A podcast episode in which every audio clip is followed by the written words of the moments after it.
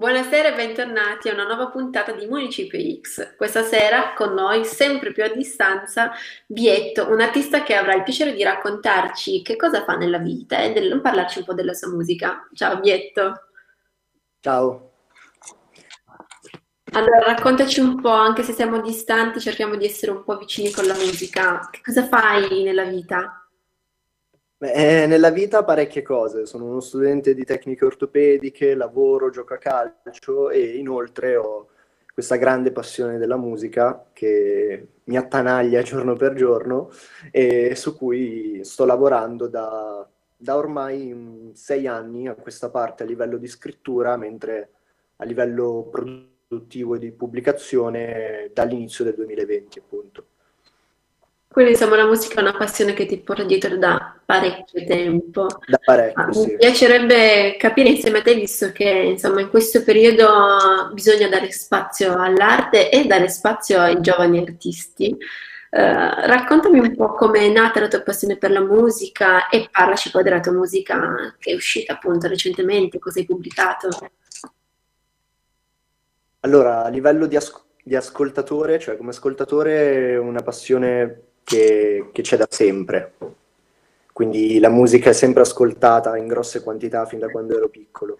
A livello di scrittura ho iniziato circa a tredici quattordici anni, quando ho avuto il primo impatto con il genere rap, e, iniziata come molti per una delusione amorosa, portata avanti negli anni e ehm, una volta arrivato a un livello di maturità personale, tra virgolette, anche artistica, ho preso strade differenti che ad oggi non, non, non credo che siano etichettabili in quanto toccano diversi generi e ehm, che hanno come filo conduttore appunto un, una scrittura molto personale e, e empatica, se vogliamo dire, che parla appunto di un ragazzo di ventidue anni all'interno di una grande città come, quel, come può essere Milano, che offre molti spunti positivi come moltissimi negativi, tra, d'altronde, no?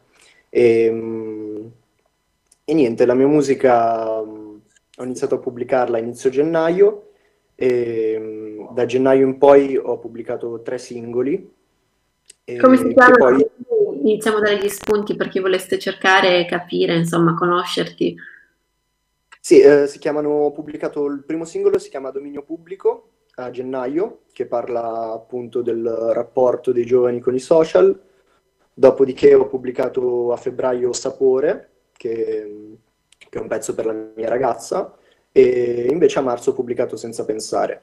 Questi tre singoli... Eh, Ovviamente dopo il periodo di quarantena non ho potuto andare in studio, li ho raccolti poi a luglio all'interno di un E P in cui ho inserito altri due singoli e, ehm, e ho pubblicato appunto questa raccolta che si chiama Guarda Milano, che ho deciso di chiamare così appunto perché il, il filo conduttore era, era Milano e la vita di un, di un ragazzo ventiduenne in questa città. Sì, quindi mi dicevi che tu hai un rapporto, semmai non possiamo trovare un filo conduttore a livello musicale, però a livello di scrittura, perché vivi la città nella città, quindi c'è un legame molto forte con le tue esperienze personali. Sì, io tendenzialmente scrivo, scrivo sempre di me stesso, o uh, scrivo sempre di situazioni molto vicine a me. Uh, di conseguenza quello che ne traggo è, è, sono proprio quei temi Che, che accomunano i, i miei coetanei, insomma, quindi eh, il fatto di avere, di avere magari tantissimi amici, ma poi non ne averne, averne pochi a livello eh, importante dal punto di vista affettivo, il fatto di, di vivere in una grande città in cui si sta, si sta perdendo sempre di più quello che è ehm, il nocciolo duro, ehm, Di, che può avere un ragazzo di ventidue anni a livello di amicizie, quindi conosci tantissime persone e, e si va a perdere quella che è poi la mentalità invece un po', un po' più di paese a livello di amicizia, quindi il fatto di avere un gruppo sempre fedele di amici. Milano questa cosa un po' te la toglie perché ti trovi davvero a conoscere miliardi di persone, non sai più neanche tu dove mettere i piedi ed è facile, molto facile secondo me in una città come Milano farsi prendere da, um, da convenienze, insomma, a livello di amicizia. Quindi mi viene da chiederti qual è secondo te un punto uh, a cui guardare, insomma, una difficoltà, un aspetto importante nella vita di un ventiduenne in una città come questa, o comunque in una grande città. C'è qualcosa che secondo te va a toccare particolarmente le tue corde o comunque quelle di ragazzi della tua età? No, um, sicuramente, uh, come ti ho detto prima, il fatto che nei miei coetanei i rapporti reali vengono sempre di più a mancare. Io fortunatamente, per la persona che sono e di conseguenza per, la pers per le persone con le quali mi circondo, non ho di questi problemi, nel senso che bene o male um, un nido si riesce sempre a creare. Eh, tuttavia, confrontandolo poi con altri metri di paragone che ho nella mia vita, per esempio mia mamma, mia mamma è pugliese, io da anni vado lì, Ehm, a Ostuni, e in particolare i rapporti di amicizia sono molto più, molto più duri, molto più, molto più importanti rispetto a quelli che vedo creare qui a Milano. Quindi se vuoi il fatto di avere avuto un'influenza eh, pugliese mi ha, mi ha anche poi portato a crescere approcciandomi alle persone in maniera diversa rispetto magari a un ragazzo che come metro di paragone ha sempre avuto solo Milano. Certo, quindi insomma nei, nei tuoi singoli noi possiamo trovare una prospettiva molto più ampia data sicuramente dal conoscere punti di vista differenti che ti hanno permesso sì, poi esatto, di cambiare esatto. delle emozioni. Però quest'anno mi chiedevo che è un anno un po' particolare, tu come l'hai vissuta dal punto di vista della creazione proprio? Dal punto di vista della creazione in realtà è stato, è stato un ottimo anno, nel senso che mh, nella mia vita, avendo moltissimi impegni, spesso e volentieri avevo una fase produttiva molto lenta, quindi che si concentrava in piccoli periodi dell'anno in cui magari producevo più di qualcosa, ma che potevano seguire a mesi senza, senza alcuna produzione. Di conseguenza in quest'anno particolare, Eh, nel momento in cui mi sono ritrovato ad avere tutti gli impegni completamente annullati dal lockdown, eh, eh, ho avuto, ho avuto la fortuna di potermi dedicare un po' di più alla scrittura. Poi, eh, essendo una persona che scrive principalmente di se stessa, ovviamente tutto questo è un limite, perché eh, scrivendo della quotidianità, il lockdown, la quotidianità la, è un'iperbole, insomma, diventa... diventa sempre la stessa, quindi ho avuto una settimana in cui ho prodotto molto, però per il resto del lockdown, eh, quasi per scelta mia personale, ho deciso di non scrivere più perché mi stavo rendendo conto che andavo a toccare quasi sempre gli stessi temi. Di conseguenza, essendo una persona molto affamata di esperienze personali, devo viverle prima di scriverle, no? E quindi durante il lockdown ho prodotto, sì, ma dandomi un limite. Anche perché comunque l'esperienza del lockdown ha creato un po' questa alienazione mentale in tanti e la scrittura può risentirne positivamente e negativamente, perché come ci insegnano e come ci dicevi anche tu, insomma, scrivere ha bisogno di tempo, però ci rendiamo conto che nella vita di tutti i giorni manca il tempo, però abbiamo le esperienze. Quando queste cessano, comunque bisogna cercare di bilanciare. Ma invece dal punto di vista non più della creazione, quindi della scrittura, ma proprio dell'esibizione, mi dicevi prima che tu avevi in ballo un'esibizione che però appunto è venuta esatto, eh, come... esatto sì. dovevo, dovevo approcciarmi per la prima volta a un, a un live da quando ero uscito. In realtà erano dei ragazzi che conoscevo che stavano organizzando degli eventi e che mh, erano interessati uh, alla mia figura e, mh, e dovevamo appunto fare un live per metà marzo. Uh, ovviamente è saltato uh, e sì, non l'ho presa benissimo, non l'ho presa benissimo, dall'altra essendo una persona molto ansiosa una parte di me ha pensato ok, è rimandata, puoi rilassarti un attimo. Però sono cosciente del fatto che, che sia una parte fondamentale, eh, soprattutto per il tipo di artista che sono io, che quindi punta molto sulla comunicazione emotiva, eh, su, sull'empatia e di conseguenza l'approccio fisico è fondamentale. Sì, quindi una, Beh, sicuramente è stato un rimandare, però speriamo che successivamente il rincontrarsi sarà anche più intenso, Assolutamente. Visto l'importanza delle moto e della condivisione. E quindi mi viene da chiederti, abbiamo prima chiacchierato un po' del, del ruolo dei social, perché comunque ad oggi conoscere musica, insomma, si passa attraverso piattaforme già conosciute, molti utilizzano Instagram o Facebook e così via, per cercare di parlare di sé maggiormente, ma tu come la vedi? Eh, personalmente è un, um, un argomento molto delicato, nel senso che è una lotta interna che c'è quotidiana, quotidiana, eh, quotidiana, ah, quotidianamente. È, è, quotidiana, è quotidiana in me, insomma, questa lotta tra, ehm, tra la parte di me artista che è cosciente del fatto che eh, sia più che necessaria una presenza sui social, contro la parte di me eh, personale che invece quasi ripudia questa parte della vita e, e critica ne, nei ventenni eh, il fatto che non si riesca più a vivere un'esperienza personale senza eh, provare il bisogno di pubblicarla, senza condividerla con gli altri. Eh, di conseguenza eh, combatto, combatto questa mia ipocrisia, se vogliamo chiamarla così, eh, e... ed è appunto una cosa quotidiana, quindi ad oggi ancora non so come venire fuori. Molti artisti, eh, sicuramente molto più forti di me da un punto di vista numerico, hanno trovato il modo di ovviare a questa cosa, eh, però come, come ho già detto sono artisti che hanno già la possibilità di avere attenzione nel momento in cui escano, escono. Di conseguenza eh, capisci bene che eh, essendo un ragazzo che è sul mercato da neanche un anno e prova comunque a far, farsi ascoltare, a far ascoltare le sue cose, il mezzo di Instagram diventa fondamentale. Si diventa una piattaforma, insomma, per far arrivare un po' la propria voce ai più. Però la vetrina diventa, né più né meno. Certo, cerco di mettermi, di immedesimarmi, eh, insomma, qual è secondo te una mancanza? Cioè, cosa perde la musica passata per i social e non passata per il live?